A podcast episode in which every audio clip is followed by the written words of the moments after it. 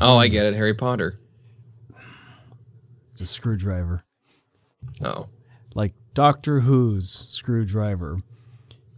I, Is that what you it's know, never called? mind. You know what? I, I I lost a lot of people there already. Uh, you don't know why. But uh, so, welcome to Close Up. I'm your co-host Joe, I'm Ryan. and today I'm trying to explain Doctor Who to somebody who's never seen Doctor Who. That would be Ryan. So Yeah. let's get into our medium shot now. What do you know about this thing? Uh, well, saving some questions, obviously. And uh, why have you never bothered to check it out before now? I know that it's from the uh, BBC. It's an old old British show going all the way back for like 60 years. That's probably why I haven't watched it as well. I know David Tennant and Matt Smith were on it and John Hurt and another guy that I can't remember but he also won an Oscar for like best short film. Um Karen Gillan was on it. David Tennant, Matt Smith did a crossover episode. Well, they all did. Um, that's about it. There's a toll booth. I first got into Doctor Who, oh, maybe eight or nine years ago now, sometime back in high school. That was when it was really at its at its peak. That was the Matt Smith era, and actually, I got into it even before that, probably around 2011 ish. I was scrolling through Netflix, and I found, oh, you have some a, random Doctor Who serial from the 70s. Because I'm that guy who wants to start as early as possible. I was, I, I was, I didn't want to do it with the 2005 reboot. I wanted to go all the way back to 1963. Anyway, Netflix only had, I think it was the Three Doctors special from the 70s at that point. So that was my first exposure to it. And I thought it was really cool. The the effects were kind of cheap and but it had this really cool it, it was just cool.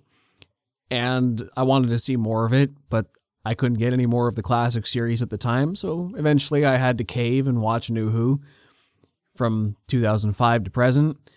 And that took me for that's what they call it. Don't laugh at me. New. Who. There's classic Doctor Who and New Who. So anyway, I had to eventually cave and watch that. And I'll be honest, it took me a little bit to get into. First few episodes of season one, for somebody who's basically uninitiated, eh, okay. But you know, once we get past the farting aliens one, it starts to pick up. It's it's generally considered one of the worst episodes in the whole of all of it. It's bad. Um, All right. But you got to get past a certain hump in season one, and then it just gets great from there. Just keeps building and building and building. And uh, I, I had to get out of it for a while because Netflix lost the show before I got to the Peter Capaldi era. But I finally find a way to catch up in the last couple years, and now I'm I'm up to date. And then I found a way to watch the classic show, so I've seen I'm every episode of Doctor Who from 1963 to present that wasn't one of the lost ones.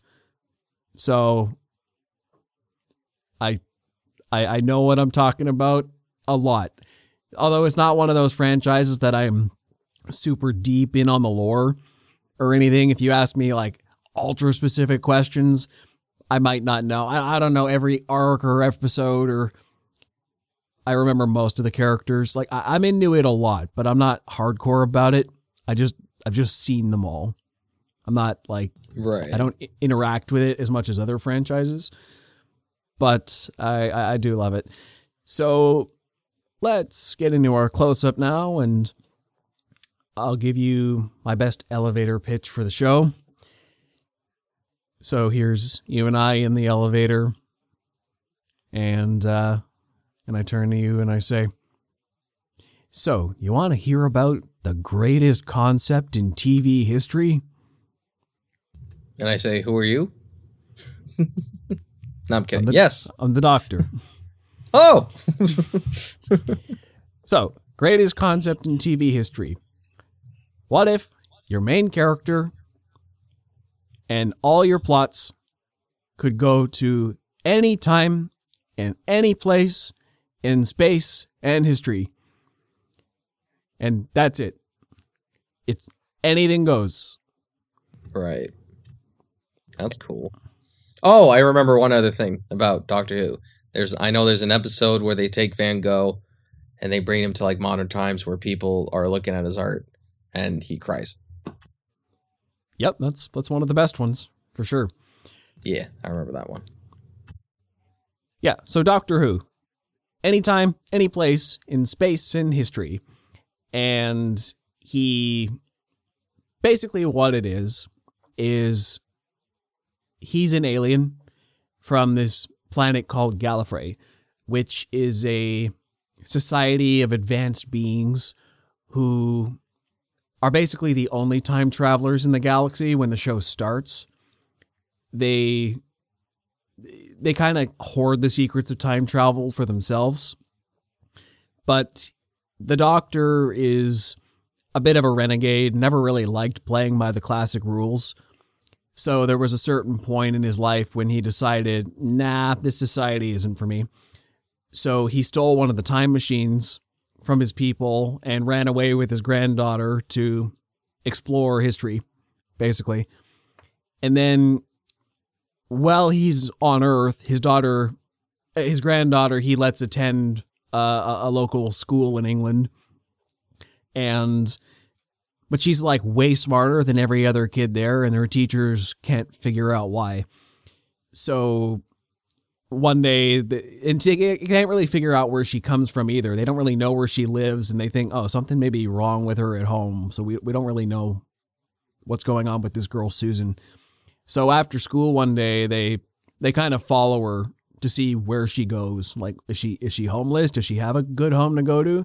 Her teachers are just concerned about her, and then they follow her to this random like warehouse district area, and then she walks inside a a, a, a box, like a police box, and they're like, um, what? so then they follow her inside the box, and it's this massive room with alien technologies and there's this old man there she calls grandfather. And that's when we're introduced to the doctor.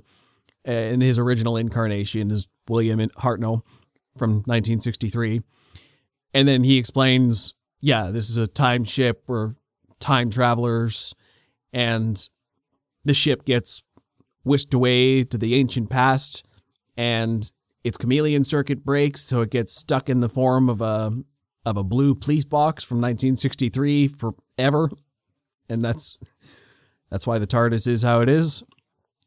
And yep, ever since then, the Doctor's been traveling time and space. He developed a fondness for humans, so he tends to take random human companions or whoever kind of impresses him along on his journeys through time and space, mostly just exploring. Um, but usually they run into bad guys who are oppressors of some kind. And the doctor, the the older he gets, basically decides that it, he sort of takes matters into his own hands. He refuses to let oppression stand anywhere he goes, and he's smart enough and has the capabilities to exercise free will. Uh, he he tries to get people to exercise their own free will in the galaxy. He's just a troublemaker, basically. Just uh, as he calls himself, an idiot in a box who goes around time and space causing trouble for people in powerful positions. And that's basically that's that's the idea of what it is. Any early thoughts? Well, you kind of already answered two of my questions, so I was gonna ask like who who the doctor is, what's up with the toll booth, um, why is it blue? And yeah, is it like is it yeah. like a like a Harry Potter four situation with the tent where it looks small on the outside, but then you go in and it's big? They probably stole that from Doctor Who. Bigger on the inside is. You're telling me J.K. Rowling is not original writer? Nobody is. Let's be honest. No one Everybody is. steals from something. but I'm sure it was even a Tolkien. pretty novel. Yeah, I'm sure even he stole. But I'm sure it was a novel idea in 1963 for Well, the reason it was disguised that way was because in England, 1963, those blue telephone boxes, uh, they were a more common sight back then. I think from those boxes you could call police or like you could go inside them because like police would lock prisoners in there just until they got backup. I think it was. So you, you, you never really you don't see them around now. Now it's just kind of an iconic design. Even 20, 30 years ago, they weren't using them as much. But in its original run, they were a more common sight. So that's why the TARDIS used its chameleon circuit to blend in in 1963 England. And then it got stuck that way. So that it's just that way for everywhere it goes forever. Alrighty. That's interesting. Um, let's see. What would be? I guess you brought them up. Are the companions useful? Are they mostly just there so there's like another character there? Do they have like special powers or are they just kind of for the doctor to sleep with or smack when he gets angry?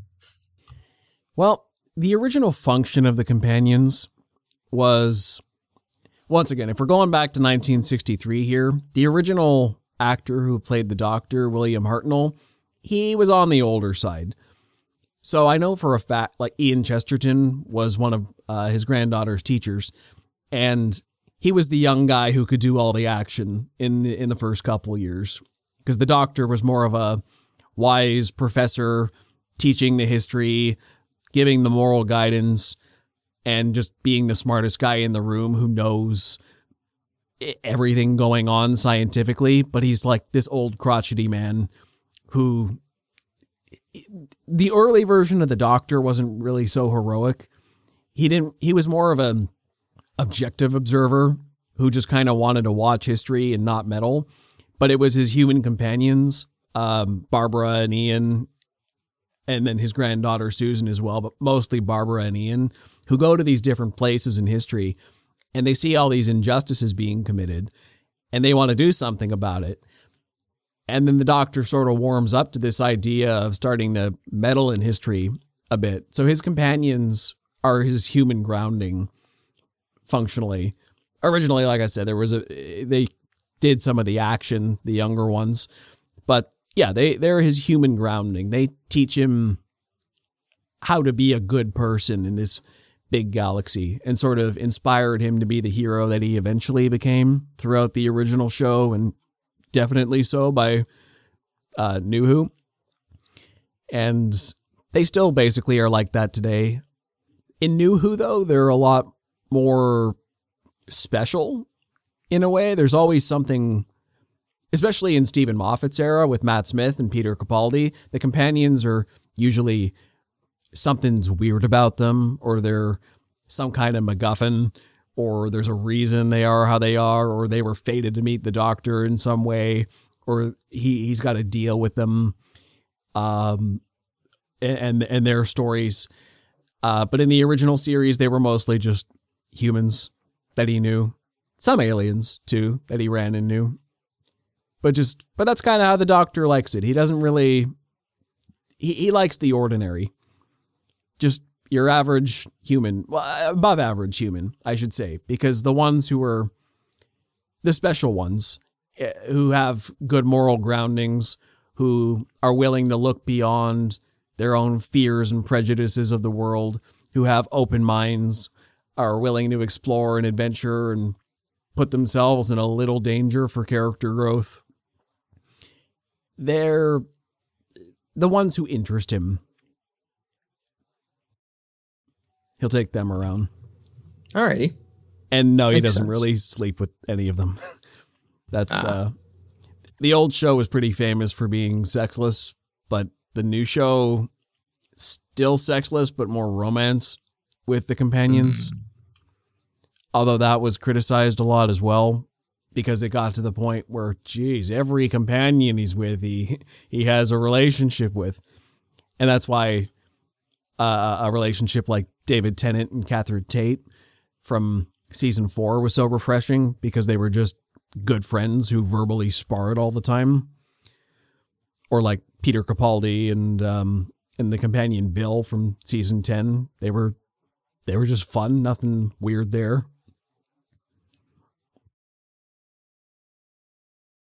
Okay, gotcha. Um, sorry, let me just pull this back up. Uh, what's up with his uh vape slash light stick? I know you call it a screwdriver, but uh, what's up with that? Is it just like Yeah, a little tool for him? yeah. The sonic screwdriver is the main tool of the Doctor's arsenal. Really, basically, what it does is functionally it can do anything a screwdriver can, but it's got more technological components. It's nearly like a he can use it as a scanner, tell air particles in the room and whatever. He can examine things with it. You know, he can get readings from it. Like, oh, here's the up and down. Here's like, oh, so here's what's messing with your body. I can kind of read it on the little scanner. If there's any kind of electronics or or like locks and stuff, he can open locks in any door with it, basically. It's kind of useless on anything non technological, though. I think there's a couple times he got locked in prison cells that had no technology at all, and he's like, damn it. It's useless. Shit. But, I'm and it's stuck kind of in a- the France prisons during the riots. Yeah, basically. But it's kind of a running joke in New Who, especially some of the later stuff, that the Doctor starts to overuse it. I think well, you mentioned John Hurt, right? There was an even there was a specific joke in the Day of the Doctor special when he's like, "I never used to use this thing so much. What is wrong with you guys?" And it's true John because Hurt, what a legend. Rest in peace. Hundred percent. But in classic Who, he rarely ever used the sonic screwdriver. The first Doctor didn't even have it. They they only introduced it with the second Doctor, and then the third. Like they kind of used it every so often, but it, it was really only a thing from 2005 on. It was just a tool he used before. Um, the Doctor's other main tool is psychic paper, which is pretty cool. I enjoy that one. Like a piece of paper. Kinda. So the it's like a like a badge nearly, and it's how he gets into places. He just kind of flashes the badge, and the person, uh, basically they see what they expect to see. In a way, it's like he he kind of goes in like like he flashes the badge, and they're like like oh you're the exact type of authority figure who would come in here. Sure, sure that makes sense because he doesn't know what to say Oh. but it kind of just shows them what they expect as identification. It's psychic paper. I don't remember exactly how it works, That's but it's so smart. That's a great item. Why have I never thought of that? I mean, Doctor Who thought Yeah. of it, so it's too late. But oh, what a he great does idea use that for a lot. gadget. and his main alias is John Smith. Just the of most course. basic name you could think of. And speaking of names, though, uh, I have to acknowledge what I said at the beginning when I called the Doctor Doctor Who. That's a no-no, Oh, and I can't believe I did it in the opening sentence because I wasn't thinking. I'm sorry. So it's a bit yeah, of a point just of the contention. doctor, right? Yes, it's a bit of a point of contention among the fan base because for the entire classic series, the character was credited as Doctor Who. So it a lot of people say, okay, you know, that's fair game. For 26 years of the show, he was 27 actually, really technically. He was credited as Doctor Who. But it wasn't until the David Tennant era where David Tennant was such a nerd and fan of the original show, and he's one of those fans who's like, he's actually the doctor that he made the producers of the BBC start crediting him as the doctor instead of Doctor Who. And it's been that way ever since. But yeah, the character goes by the doctor. If you're wondering how Doctor Who came about, that's basically because every person he introduces himself. Oh, uh, what's your name? I'm the doctor. Doctor Who. But he never goes any more in depth than that. He's just the doctor. Speaking of the doctor, uh, medical or PhD? Anything you can think of. Really? Damn. Okay. basically. But even he doesn't remember all the time.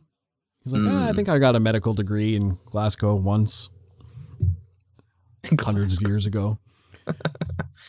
That's funny. He's a Um, doctor in the in the way that he he's a fixer is is what he is. He he's it, it kind of it's the name he chose for himself, but it's also the name the universe knows him as is he's the guy who when things are broken, people, the system, whatnot, the me- the doctor in the blue box comes and remedies the problem. So, eh, but he chose the name for himself as nearly an ideal to strive towards. I want to be a healer, somebody who fixes and and mends the galaxy and leaves places better than I found them. Nobody really knows his real name. Is the thing He- he's never revealed it to? There's only a couple people who know, but the Doctor is mostly shrouded in mystery. Like all this backstory I've been telling you was doled out over the last 50 years. Like we didn't even find out he was from he was a runaway from a planet of time lords for the first I think 6 years of the show in in the 60s. Like from 1963 to 1969 his backstory was just kind of well, who the heck knows? He's just a a time traveling alien who can regenerate his body and that's it. And then later we find out, oh no, there's more to it. And there's been more doled out ever since, but controversially so, recently, uh, Chris Chibnall's last season made a backstory change to the character that was so controversial. People are demanding rewrites for years now. It's not going to happen. go ahead. Well, I'm not. I'm not going to spoil it, but they just. A lot of people prefer that the Doctor remains mysterious. They think Oh, so they gave him the- a definitive backstory element. Yes, and went Mm. way further with it than you'd expect. Mm, Like like I said, the stuff I've told you thus far, that's just that's more basic stuff, and even that was doled out. It's like, okay, we know basically who he is, but his history doesn't really matter because his whole thing as a character is more. Even though he can explore all of time and space, he's all about moving forward. And the new show really delves into the fact that it's kind of an emotional blockage in a way. He has a lot of trouble looking back. Like when he leaves his companions, he almost never talks to them again. Wherever they leave him is basically where their stories end. And it's it's super rare he'll ever see anybody again because he's always looking forward. He he has really bad trouble saying goodbye. But once they're gone, it's like he tries to close himself off from people. There's very few people he's ever really let in emotionally. So to even his companions who travel with him for years at a time, he's still this guarded figure, an ideal that they look up towards. Like, wow, you're you're a really great person. You're taking me on all these crazy adventures, but you're also kind of uh, an uptight prick who never really shares much about yourself and actively manipulates them, his companions, a lot at sometimes. I mean, different doctors are worse for this than others, but the doctor is very manipulative emotionally. He knows how to get what he wants and will force his companions into situations they would not want to be in if it's for the greater good. Although he'll make them think it was their choice. He's a chess master. Not always the best person, but gets the job done for the greater good. Okay. Is that his goal? Just to make sure everything gets done for the greater good? Like, there's 60 years of television, so there has to be different storylines that have happened. But what's his, like, ultimate goal for being what he is? Well, I think his main goal is mostly just admire all of creation. It's just the universe is a beautiful place. It's chaotic. The people in it seem to really love hurting each other and causing pain and grief and suffering.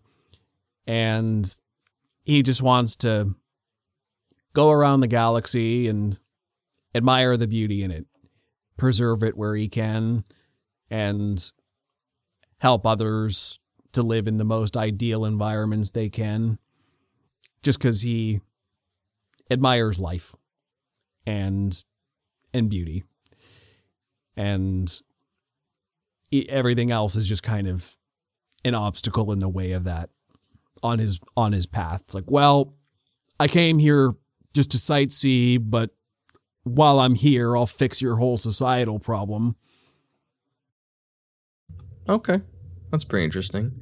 Um, yeah, we've mentioned how it's gone on for 60 years, but how? How could this show be going on for 60 plus years? I mean, even some of the most popular television shows that we know are only around like 10 to 15 seasons, and that's only in modern time. But 60 years of television, that's a long time. My theory it was a fateful decision in 1966 where they came up with the concept of regeneration. This was not in the cards originally. The doctor was always just supposed to be William Hartnell. And this, like I said, this crotchety old professor.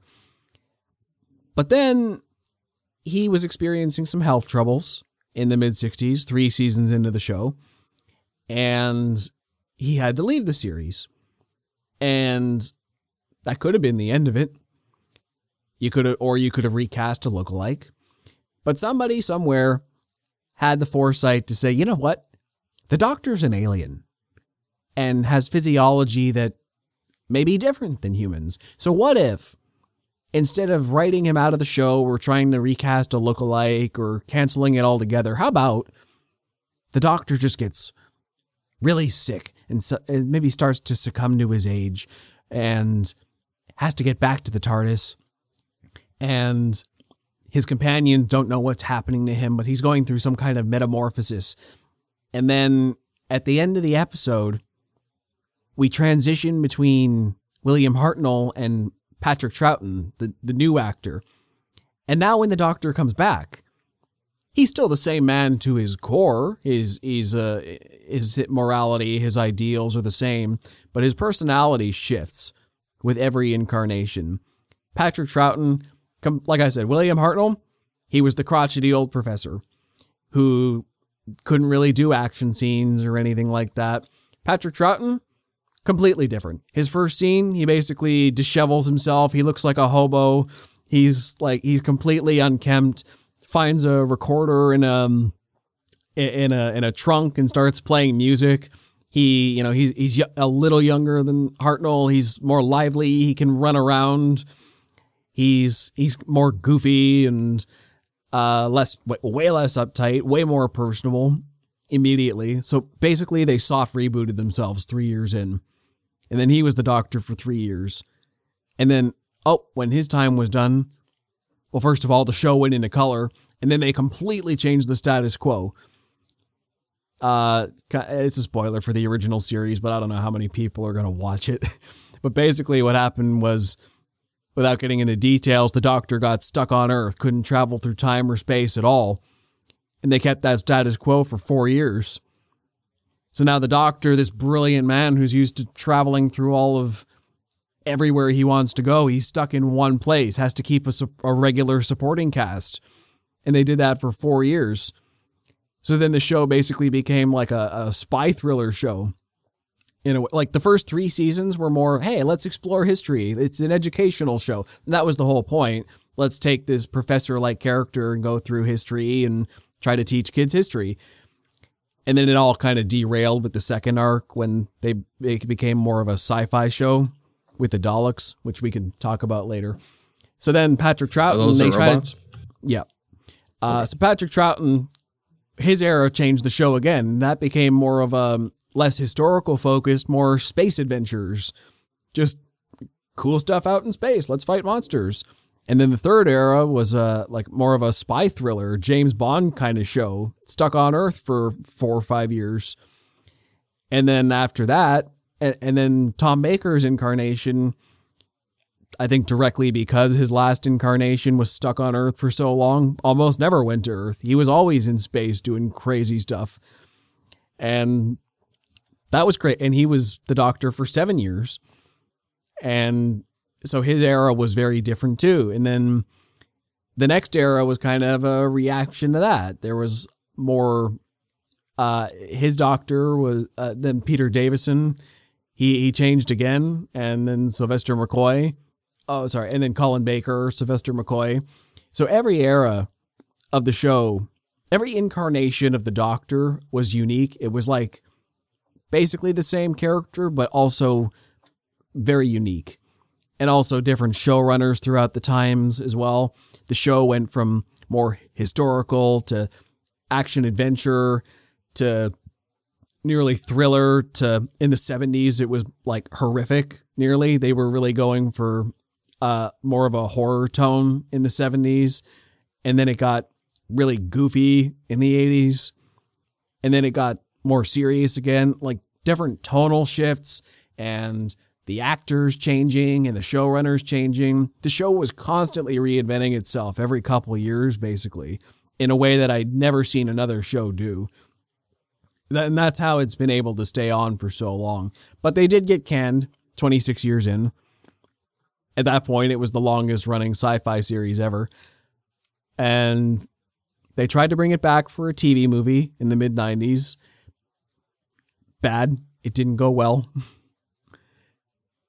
and then it was canned again until 2005 when they brought it back on the BBC and it's been going ever since.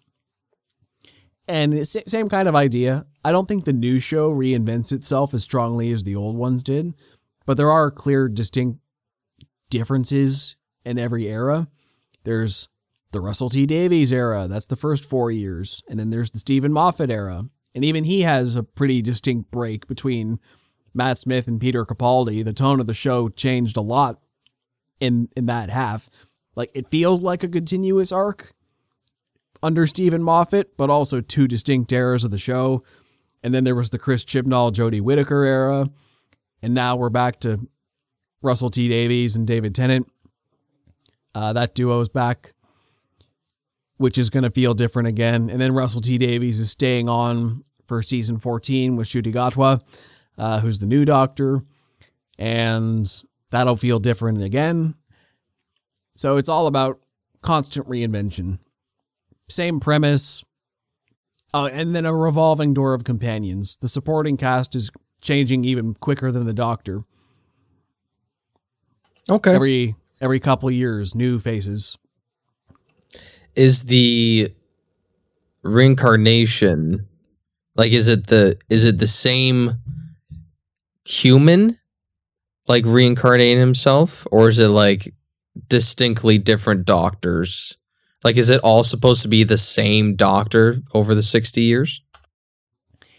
It's so Time Lords, his species, have this Here we go. innate ability to regenerate their bodies. It's not a savior from death exactly. Like if you die, you die.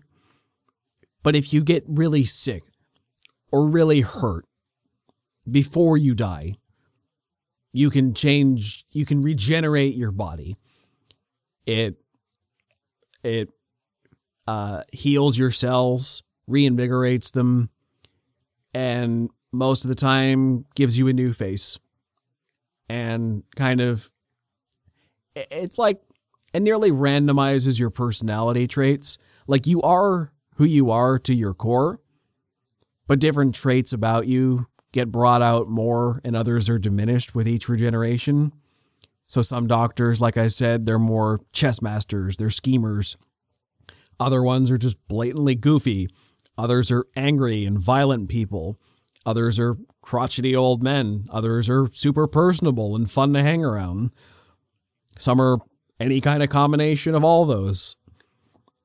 They're like same person, but different personality traits are brought to the forefront every incarnation. And but even the doctor doesn't always feel like the same person to themselves. They in their mind, it's nearly like a death every time they change because they feel different, they look different, they hang out with different people. To them, it's like lives ago. They were a completely different person, so much so it doesn't even really feel like them. And that's part of the reason they have trouble going back to people they used to know is because, well, I'm a complete, I'm a, like literally a different person nearly than last time I met you. So yeah, that's that's that's what the doctors and sometimes it's traumatic when they change to themselves. Like there's the classic David Tennant, I don't want to go. I don't want to go. Yeah. And then there's others like Matt Smith's more quiet resignation. I'll always remember when the doctor was me. And then he moves on. Aw. That's kind of sad. okay. Yep. Um, bit of a light note. What's up with the robots? Because they look like a joke, but are they like You an actual the threat? Yeah. Like, are they like an That was a actual threat, of them. or are they Uh, are they just kind of just there? Is there like a ringleader, or are they just a bunch of random minions? I'll be honest, whether they're a threat depends on who's writing them. Mm. One of the best episodes of any Dalek use is just an episode of the new show called Dalek. And that's the one I, I do think, like I said, there's a lot of, there's some garbage in the first half of season one. But if you can get to episode six, Dalek, that's the real potential of the show there. If you can make it to episode six, that's like that, that's what'll sell you by that point. Because Dalek shows the danger one single Dalek can cause. They are basically based on Nazis. Their entire their entire method of operation is exterminate everything in the galaxy that's not Dalek. Because all life forms are inferior to Dalek. And they're just this parasite that Okay. goes across the galaxy, trying to exterminate or subjugate everything in its path. Because they want to be the dominant race in all the universe. And the Doctor is their arch nemesis, who's thwarted them so many times. And as time goes on, the Daleks eventually discover time travel, which makes them Oh. even more deadly. And that that becomes a bigger problem as it go. Like that kind of started at the tail end of the classic show, and then is kind of the entire inciting incident for the new show. Which the new show is a good jumping off point, just doubling back a sec. Just because the the new show, because of what the Daleks did, it basically rewrote the whole status quo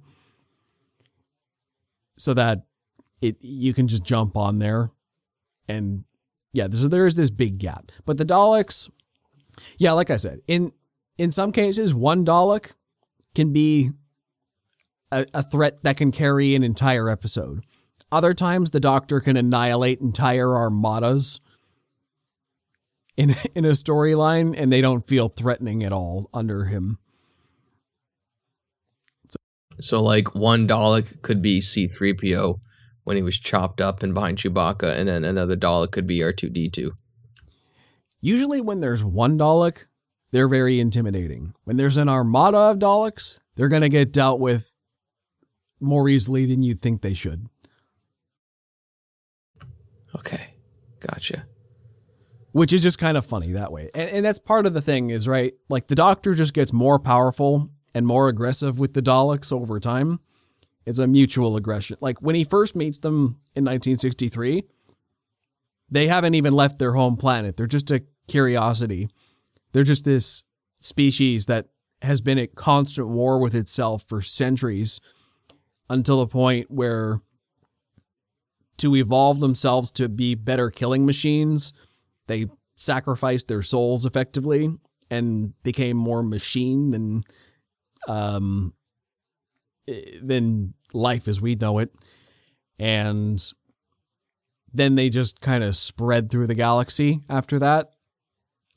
And They always come back, even though the Doctor destroys them all the time. They always come back somehow. And Hmm. a lot of Doctor Who fans will tell you they're very overused, though, because every it's like every year has to have a Dalek thing. Like, okay, okay, the Daleks used to be legitimately scary, and now we've seen them defeated too many times to really take them seriously. They need a break. Right. Okay. Um, is the show more so like episodic, or is there like with one doctor, it's like the whole timeline on the show, that's the whole plot, or is it like one season type thing? Is it kind of like Star Trek in a way it's episodic, or is it kind of like one season is the whole plot or whatever? Well, if we're talking about the old show, they the classic Who was broken up into story arcs, kind of like the Clone Wars or or something like that. They'd have episodes that were anywhere from 4 to 12 episodes, I'd say, that could tell a story arc. Um whereas and then that was it. Like every story arc resolved itself. And then they just move on to the next. Uh, whereas in New Who, it's more. Most of the episodes are standalone, but there's usually an overarching season plot, sometimes some two parters. Uh, but it's more serialized in the new show for sure. The old show was just by arc, which, to be frank, most of those arcs were dragged out. Most of them probably only had to be half the length that they actually were. Uh, so the old show can drag a lot because the middle ones feel like filler. They definitely were. But I mean, back back in those early seasons, there were over forty episodes a season, so I don't blame them for adding filler. There's, yeah, there's a lot of trash in there, but a lot of gems. Um, especially in the '70s, later on when they started shortening the episode counts. Like some of the early ones had 10 to 12 episode story arcs and like oh lord but by the 70s they were Jesus narrowing it down they were averaging at four episodes like four to six episodes by the 70s so they they definitely cut it down and it was better for it Okay. Um let's see. I don't have much left. Um da, da, da, da. where is a good place to start watching? Cuz there's the the very start and you said the new who um that sounds like a sponsor Well- of Yahoo, but we'll talk about it later. Or Yoo-hoo. Does anyone drink Yoo-hoo on Doctor Who?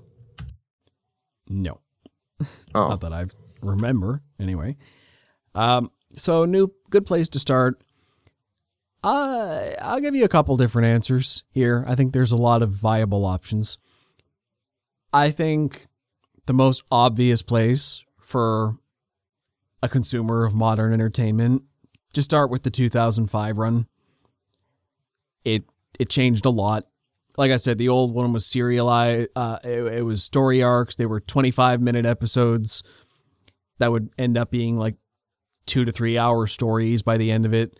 New Who is just typical 45 minute episodes, like 13 episodes a season, uh, give or take.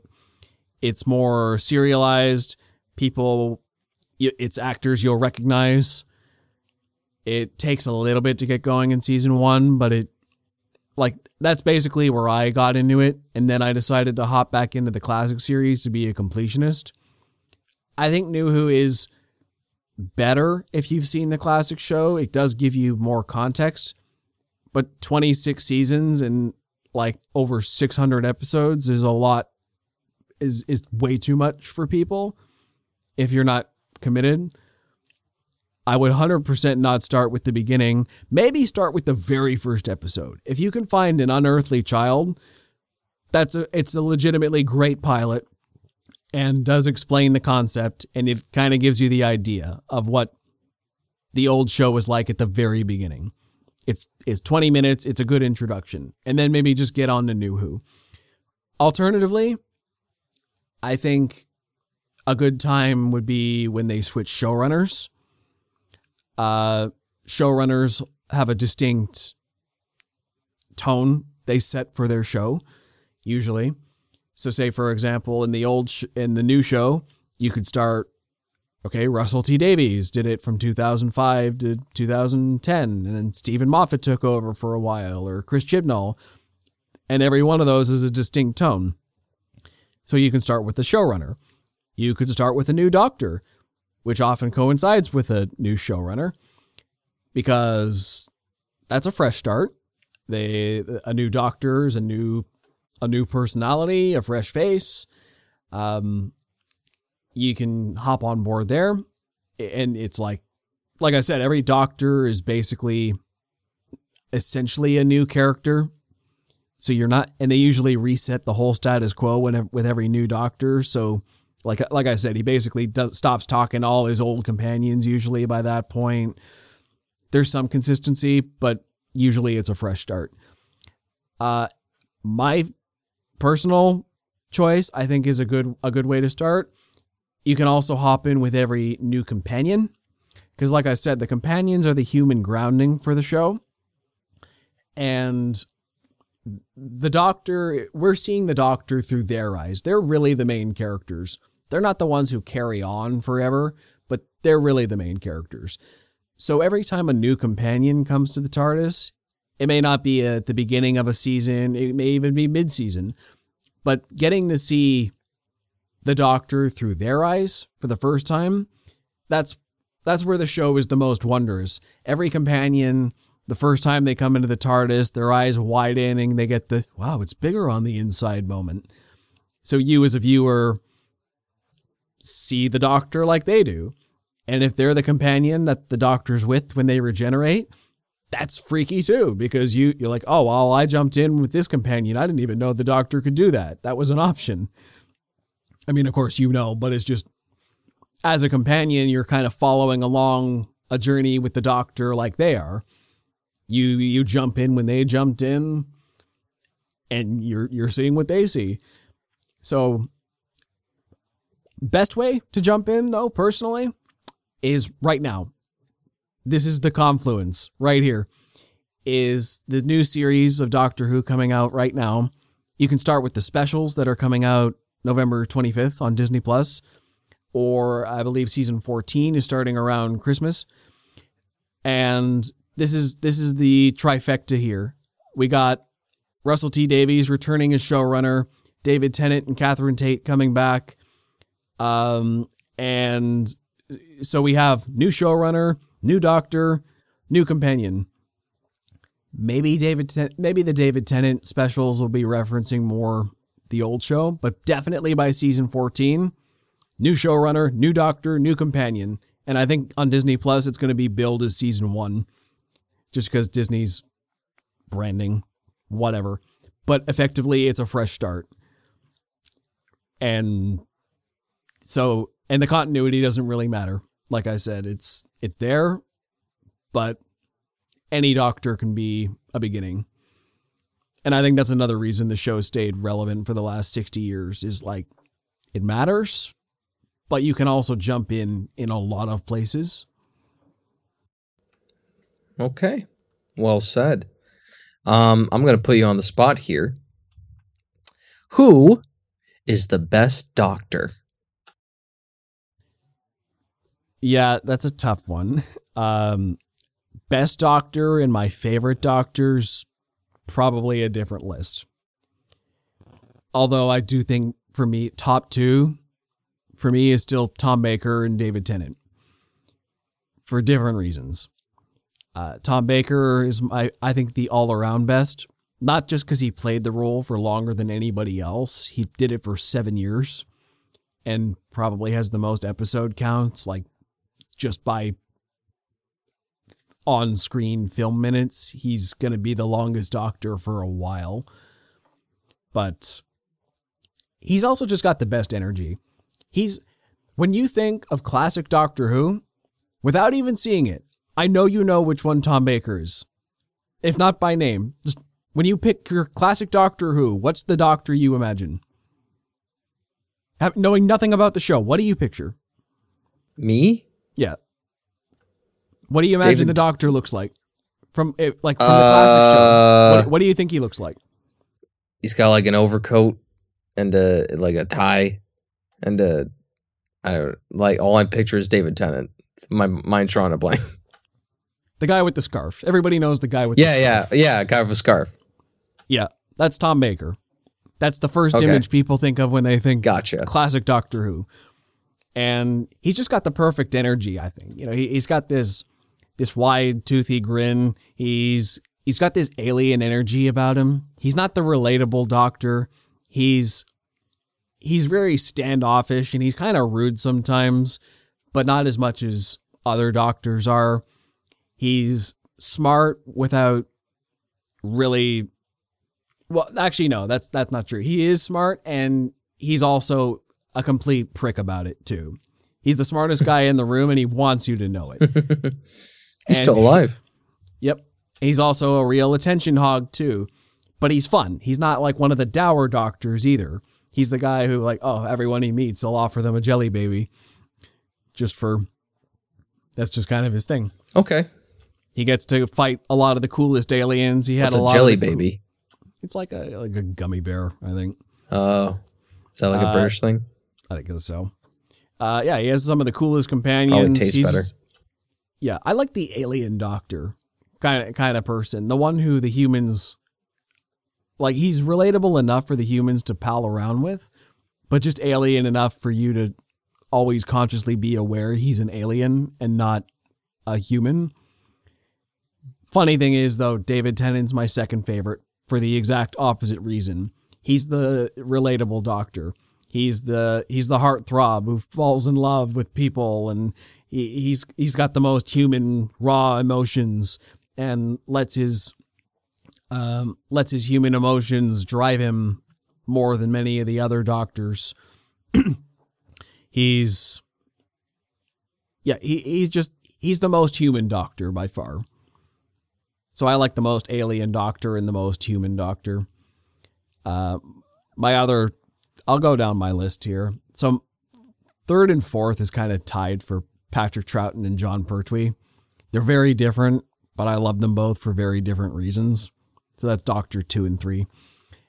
I love Pertwee's James Bond Doctor, but Patrick Troughton is just kind of the fun space hobo.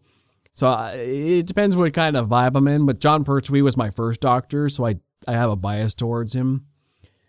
Uh, then number five, Matt Smith.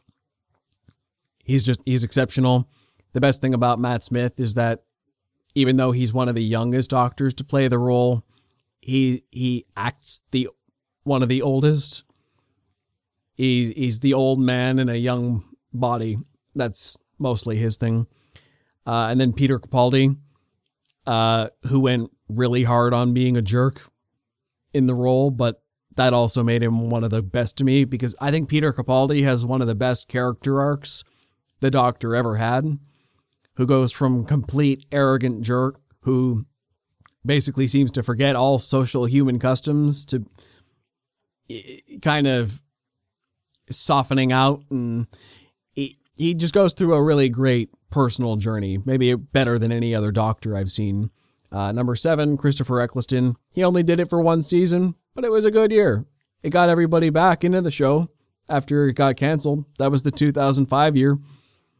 And yeah, he was good. Eight, William Hartnell. He was the original.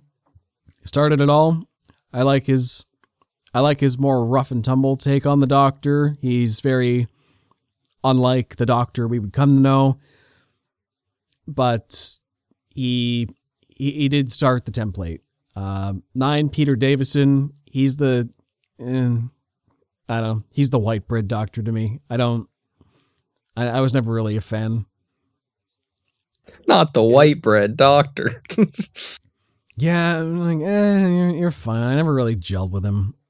He's not. He's a lot of people would rank him way higher than me. I think this is like one of my controversial opinions, putting him low, but yeah. Uh, ten Sylvester McCoy. He he just started getting good towards the end of his run, but we talking like Wonder Bread white bread or even cheaper? yes, Oh no. for me anyway. Uh, so Sylvester McCoy started getting good right when the show got canceled. Colin Baker never really worked either. He was just like too much of a dick. Uh, Jodie Whittaker didn't really care for her take either. It I was know just that was controversial. I don't know why. Whatever. Well, I can get into that controversy if you want. I have opinions, but I, I, Oh, I, didn't, we'll avoid it. we can avoid it. I think my opinions are on the right side, but I just didn't like her take. I don't mind that the doctor was a woman. I just didn't like Jodie Whittaker. I, I was willing Fair. to give her a chance. And you know, okay, As everyone should have. I am going to wade into this though. Usually, I am against random race and gender swaps and things. I think it's unnecessary and disrespectful to the original author's intent. If you want to make a new character of more diversity, go ahead and do that. It's cheap and lazy to just rewrite an old character to fit a new narrative. It's clearly not what you're going for anyway. You're, you're trying to make somebody new and plaster an old name on it just for branding. The Doctor, I don't care. We baked into it from 1963 that they can change their features and personality. Like they're an alien. I don't care that they can switch genders too. Yeah, maybe you're adding that 50 years later than you you might have wanted, but they're an alien. I don't care. It's an option. Like change the doctor's race, gender, what have you. They're still the doctor. That's just kind of part of the character at this point. So that's why I don't really care with the doctor specifically, just because it's always been there. They just never chose to use it. Okay. And then my That's last fair. favorite one is Paul McGann, just because he was only in the one TV movie. To be clear, my list is different when you include the audio dramas. The this is just my rankings from the Oh, TV show. I forgot about the audio dramas. That's a whole other can of worms. Long story short on those, they're basically what brought the show back from the dead. When the show got canceled in 1989, Doctor Who was basically dead. Um, and then they brought back the original cast for these audio dramas in the late 90s by Big Finish. And at the time, the show was dead and buried. So, like, wow, like well produced audio dramas starring the original cast and even some of the original companions as well that went with them. Like it's the actual people from the show working on this. So it's the most legitimate Doctor Who content we have. And then the TV show came back, but the, the audio dramas are still going strong 20 years in. And they're great because they got some of the characters back from the original series too, like all the way back from the 60s. Some of those actors came back to reprise their roles for the for these audio dramas in character. So they're a very legitimate repository for fans of the franchise, new and old. They even do audio dramas for the new characters from um, like David Tennant's done some. I think Matt Smith may That's have cool. done some too. So yeah, I've listened to. Uh, I think I'm I'm around the early 2000s for the ones I'm in in the main run in the main run Hmm. of it. But Is it like a like a early audiobook? Is that what it is basically? they kind of based it in the style of the old shows where they were kind of episodic. So they're like two hour stories, basically, Okay. that are kind of broken up into four parts. Um, like four 25 minute parts usually. And then they had other more interesting things throughout the years, but the main range is like movie length stories. And uh, they're they're really good. Uh, their canon status is a little up in the air though. Because the thing is the TV show tends to take precedence. That's the that's the main thing. So if the TV show contradicts the audio dramas, whoopsie. But for a lot of people, the audio dramas were the best canon we had for a very long time. A lot of Doctor Who aficionados rank their stories among the best of the whole franchise, regardless of canon or not. And like I said, they are voiced by the original people, so and the funny thing about those dramas too is that a lot of the people who worked on them later ended up as writers on the new show of Doctor Who when it when it came back from the dead. because they'd proven themselves all these years as good writers of these stories. So they did get rewarded for their efforts that way, a lot of them. That's pretty cool. That's neat. I didn't know about that. All right, final question to end off here. In your humble opinion, Joe, what makes the Doctor an iconic TV character? I. The Doctor is iconic because they prove that intelligence and empathy beat out violence and ignorance. That's the doctor's entire deal. They refuse to use a gun, ever. Every time the doctor beats somebody, it's because he outwits them or tricks them into defeating themselves. Or, like I said, he destroys entire armadas without holding a weapon. Just like ev- like many episodes. The doctor proves that you don't need to be the toughest guy in the room, just the smartest. And with his companions, who are like mostly just average people with good potential, it shows that greatness can come from anywhere. He can take just a decent human being and turn them into heroes just by giving them the chance to be, giving them an opportunity to help on a grand scale. And he's also a reminder that age and wisdom don't have to breed apathy. You can see all the worst aspects of the universe and still want to help it and protect it just because there is countless evils that he's faced it it's hard to bear but protecting the good is more important at the end of the day. And it's also a lesson in staying curious. It's uh it's an endless universe full of wonders out there and the doctor by the at the beginning of the show they're i think a couple hundred years old. By the end at this point in new who? They're over a thousand at this point. There's big time skips but they'll never stop looking for new enjoyments or just loving life so you know doctor who teaches a lot of good enduring lessons well said. Well said. Uh, yeah, that's all my questions for uh for a little Doctor Who special here. Yeah, so I'll just say a little bit more. I can't, in good conscience, recommend everything. like I said, there's well over 700 episodes of the show, over 60 years at this point. Jesus! a good lot of it is garbage. I'm not gonna lie. Some of it is straight up bad. But the best so there's of Doctor reasons for the cancellations. oh, 100%. It was going downhill badly at those at that period of time. Uh, although sadly, like I said, it was just starting to pick back up right at the end. But yeah, it's a lot of it is awful, god awful.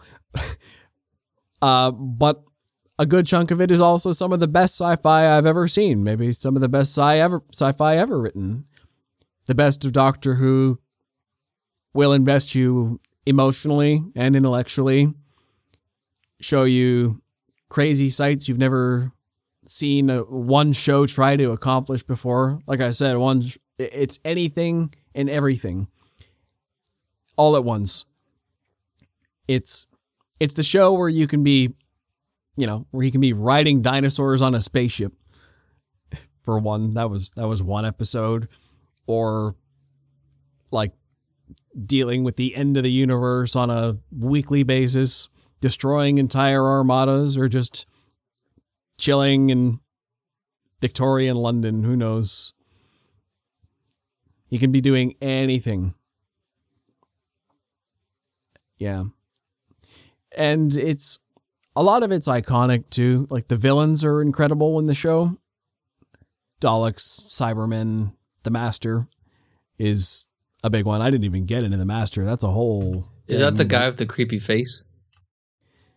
Um. No. Like he looks like like a weird alien type thing. It- I know there's like a horror special timeline. It might be the Peter Capaldi era or somebody else. Maybe be the guy with the shaved head. But the guy that looks like a straight up horror villain. Maybe you're thinking of the Silence from season six. They Maybe. were scary. Let me look it up. Yeah, the Silence. God damn it! Not the 2019 movie. Yeah. So anyway, Doctor Who has uh, a lot of Yeah, Really those guys. those guys. Yeah. Yeah, they're I creepy. knew it. Yeah. Uh, so yeah, Doctor Who's got a lot of fantastic villains. They they're all pretty unique and interesting. A lot of fantastic companion characters.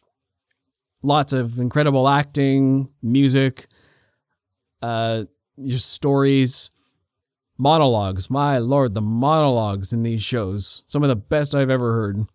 In Peter Capaldi's era, especially, man was the king of the monologue in that show.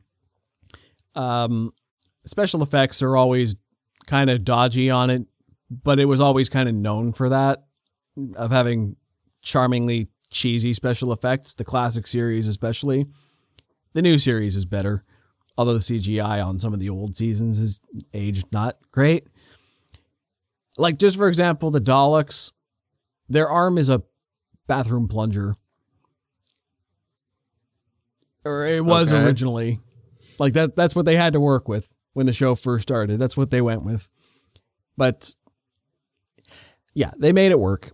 Doctor Who's kind of about triumphing over bad budgets and just surviving. It, it, it always kind of lived or died by the quality of its writing, which did ebb and flow over the years. But like I said, that's this that's the problem with trying to quantify Doctor Who as one thing, is that as I've said, there's so many different types of it, different showrunners, different lead actors, different companions, different tones. Doctor Who isn't just one thing. It's sort of a series of things bound by common themes with a loose continuity. So, like, fans of one era aren't always fans of another. Fans of certain doctors may not like others at all. And that's okay. There's a lot of variation in the franchise. I like most of it, personally. There's just a few where I want to face palm and ugh, That's, just good. me. But uh, yeah, so lots of lots of good stuff. I, I I highly recommend a good chunk of it. But maybe look up a best of list. Either start with the 2005 show, start with the newest season coming out, or just look up a best of list and check out some of the standalone episodes maybe because there's a lot of incredible standalones as well. I'm gonna start with the Day of the Doctor. Great choice. Just a multiverse episode, and you don't know anything. Just like Good lord. That's that's one to start with. I think I've seen like the four minute clip of like when Matt Smith and David Tennant meet, and it was a lot of fun. I, I just always see that clip all the way through whenever I watch it. Multi Doctor crossover specials are always always a treat when they get to do them. And it's a shame because not all of them want to come back all the time. There are certain Damn. people who Yeah. I think the best one not not uh, the Day of the Doctor is the best one technically, but the most doctors they ever got at once was the five doctors from uh from the 70s or 80s at that point even though that one was kind of cheating because they just u- reused archival footage of Tom Baker.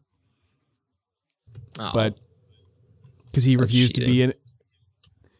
But technically, they got five of them. And William Hartnell was dead, so they had to recast him. But technically, they got five of them. Why does Tom Baker not want to come back? Well, because they did that special right after his run on the show, and he had a feud with the main showrunner for the last couple years of it, who was still Ah. running the show at that point. So it just bad blood there.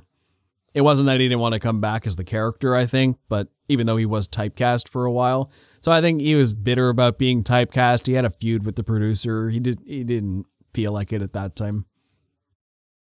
Okay, makes sense. Yeah. So that's that's Doctor Who. Um. So what's what's your verdict? Do you think maybe you'll give it a try? Yeah, maybe. Uh, one day. I mean, it is definitely one of those things that like I've heard about over the years. It's just one of those classic television shows that I should, you know, peek into every now and then. Um, yeah, seems like a fun little little space thing to see on uh on TV, and it's been a, a long. Uh, it's been around for so long that it's got to be important, and parts of it got to be really good. Definitely. Okay, well, glad to hear that. I do hope you maybe I'll watch the newest season and we can review it. It'll be curious to hear your perspective for someone completely out of context on season Wh- 14. When's it going to be on Disney Plus? You said.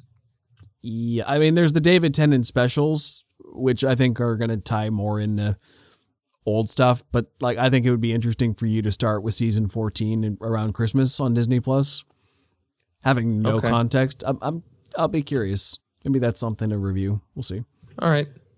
Yeah, sure. Why not? So my agree to disagree question for this week: Are bow ties cool? Mm, yes. Because it depends on the bow tie. Because here's the thing I had to wear a bow tie for work when I was a server uh, a couple, month, couple months ago. It does add a little bit of like the formal wear to it. And I think bow ties on like a classic English uh, suit look great. I mean, just look like James Bond. He can like, well, actually wears ties but like sometimes he'll wear like a like a bow tie. Um, I think it all depends on the outfit as well. If you're wearing like a polka dot one, don't do that.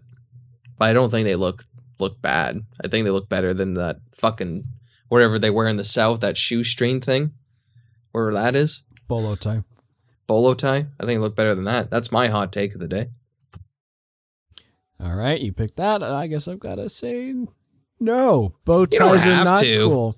It's just I- the name of no, the I- segment. I, I, have to, and you're making me say that as a as a Doctor Who fan, so I'll, I'll get blasted again. Sorry, Matt Smith era fans. you don't gotta take the name of the segment to heart. it's just the name of the Bow ties are not cool. They're very lame. In fact, they make you look like a nerd, which isn't But you like being a necessarily nerd. bad. yeah. I know. Now your brain's don't breaking. wanna- Ah. if you don't want to look like a nerd, they make you look like one. And and some of them are really goofy. Like like back in high school, we did a production of Grease and the guy had to be Eugene. He had this giant bow tie that was like Well, multi those are dumb. Yeah. and that and that There's and also that ones was- at like the dollar store that are like bigger than your whole chest. Like those Yeah, ones that are was one of those. And and like what what's a bow tie even for? Uh, I mean a, a tie tie is, is trying to accentuate your tie-tie. body. it's it's it's leading your eye leading your eye down to the belt line. There's a function for it.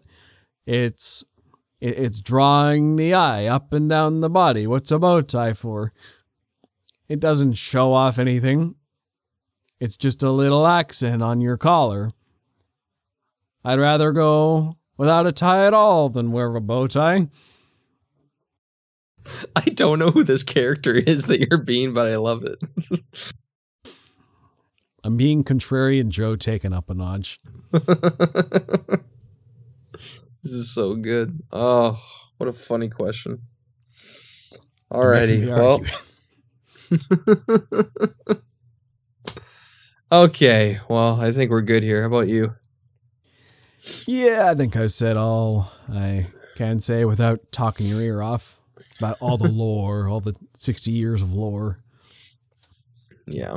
I know it's like complicated. All the questions I ask are like simplistic, but with 60 years of stuff, it's way more complicated to just give a simple answer. But you did pretty well. I'm uh, intrigued. Alrighty. Well, you can find me at Ryan Walker Official on YouTube, TikTok, and on Instagram. And you can find me on Instagram, TikTok, and Facebook at ThoughtPlane Media. Also, check out the Close Up with Ryan and Joe Facebook page for latest updates on the show. If you listen to us on audio, check out our YouTube channel. And if you're on YouTube, find us anywhere you get your favorite podcasts. We hope to see you on the next Close Up with Ryan and Joe. Till next time. I don't want to go.